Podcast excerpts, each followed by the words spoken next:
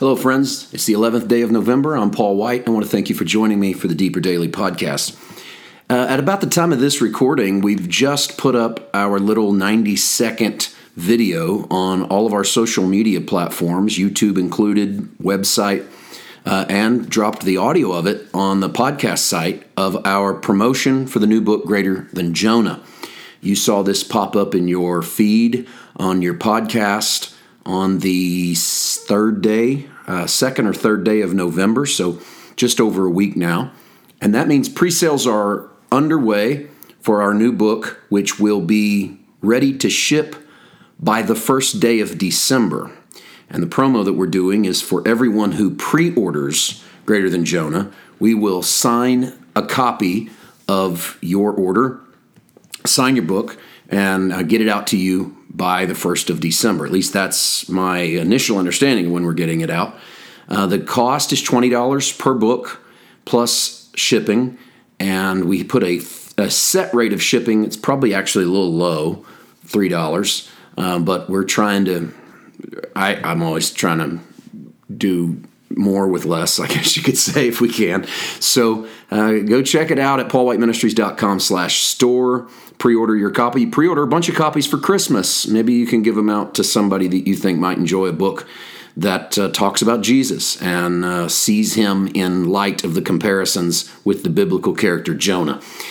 I might do a walkthrough on the chapter titles in the next week or so and just give you 20, 30 seconds on what each chapter tries to say, maybe drum up a little interest there to see if it might be something you're interested in. Anyway, $20 for the book, or you can get the Kindle edition, which will be available by the first of the month as well. And the Kindle edition, I think, is going to go for $9.99. We're also going to be working in the first of the year. We're going to be working on the Audible version of the book, so we will have that out. And I think we're going to try to do it differently than we have before. In the past, we've only done the Audible for my third book, and we put it behind our paywall at paulwhiteministries.com. So if you're one of our additional content subscribers, you can have the audio to Righteous Saul versus Righteous Paul. But we're going to try to do this through Audible and actually put out an Audible book on this one. So we'll see how that goes. I'll give you more details on that. But that will be quite some time, by the way, before that is out. So hard copy available, first of the month.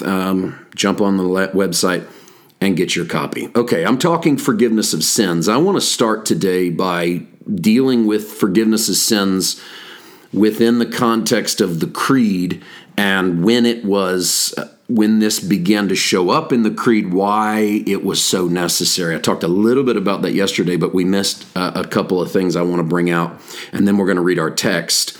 Of course, the line comes at the time of, I believe in the Holy Spirit, the Holy Catholic Church, the communion of saints, the forgiveness of sins. There was a dichotomy of understanding in the early church, and by early, I'm actually talking like late 3rd century, early 4th century. So we're a couple hundred years into this journey. But there become this real dichotomy between those who saw the church as a station of holiness, sort of a place where holy people gathered, and those who saw the church as a place of forgiveness, a place where forgiveness happened. And that seems to us like that shouldn't be a dichotomy. Looking back on that 1,800 years later, and we go, well, why can't the church be both? But, and so I don't want to get ahead of myself, but what that did was caused a schism to begin to develop, a rupture began to develop in the church where who gets to receive forgiveness became a major point of schismatic contention by the 3rd and 4th century. And so the church began to actually divide along the theological lines of forgiveness is for everyone. Everyone comes into the door, receives it no matter what you've done. And it began to divide along the lines of, yes, you can initially receive the forgiveness of God and be saved, but this other stuff, if it continues, you're not really a part of the church, and the church needs to be a sort of a bastion of holiness. I propose that we actually still struggle with this, and I want to stop here and read a text from Colossians 3, where Paul tells the character of the new man, beginning in the 12th verse, and I'll just read two verses. Therefore, as the elect of God, holy and beloved, put on tender mercies, kindness, humility, meekness, long-suffering, bearing with one another and forgiving one another.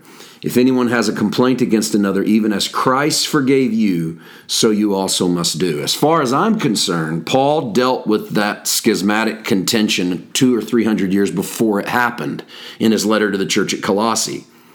The elect of God are holy and beloved. That's a done deal. You're already the holiness of God. But you put on mercy, kindness, humility, meekness, long-suffering, bearing one another, forgiving one another. The reason you put it on is because it is not always your natural inclination. I know we want to say that if you rest in God's grace and His favor, what He's going to do is automatically bring these things out of you. I do believe that as you rest in God's grace and favor, He transforms who you are so that you can become and put on the things you are to be. But I don't believe God makes you show mercy, makes you be kind, makes you be humble, etc., etc. The reason we put them on is because they are not our natural clothing. But as we have put off our old suit of clothes earlier in Colossians, and I just we just put up a sermon last week called Our New Wardrobe, where we actually ministered a little bit from Colossians, so go check that out if you haven't. But as we've put those off, we've put on the new, and part of putting on is the opposite of the things we're supposed to be putting to death. Back in verse 5, we're putting to death fornication, uncleanness, passion, evil desire, covetousness. We're putting on all of these things. And notice that we are holy, but we're putting on forgiveness. And Paul actually has to slow down there and explain forgiveness because it isn't easy to do. He says, bearing with one another, forgiving one another. If anyone has a complaint against another, even as Christ forgave you, so you also must do. So he knows he needs to appeal to the better angels of our nature when it comes to forgiveness. So he goes back to the way in which Christ forgave us so that we have an understanding of how we are to forgive. So if you think Christ forgave you because you are good or because you are clean or because you are smart, then that's the basis by which you should be forgiving others. Now, I didn't mean to go so long with that. Tomorrow, I want to continue. We're going to spend a few days on forgiveness of sins. I just feel compelled to slow down right here and talk this out. So tomorrow, I'm going to show you that I think we still struggle with what the 3rd and 4th century church, that schismatic contention between holy and forgiveness. I think we still struggle with it. I want to talk about why, and we're eventually going to get to talking about forgiveness on a personal level, not merely that we have received forgiveness of sins, but that forgiveness is a part of our reaction, a part of our lives. And we'll do that tomorrow, as well as tell you about the sermon coming up this weekend. We'll see you then. God bless.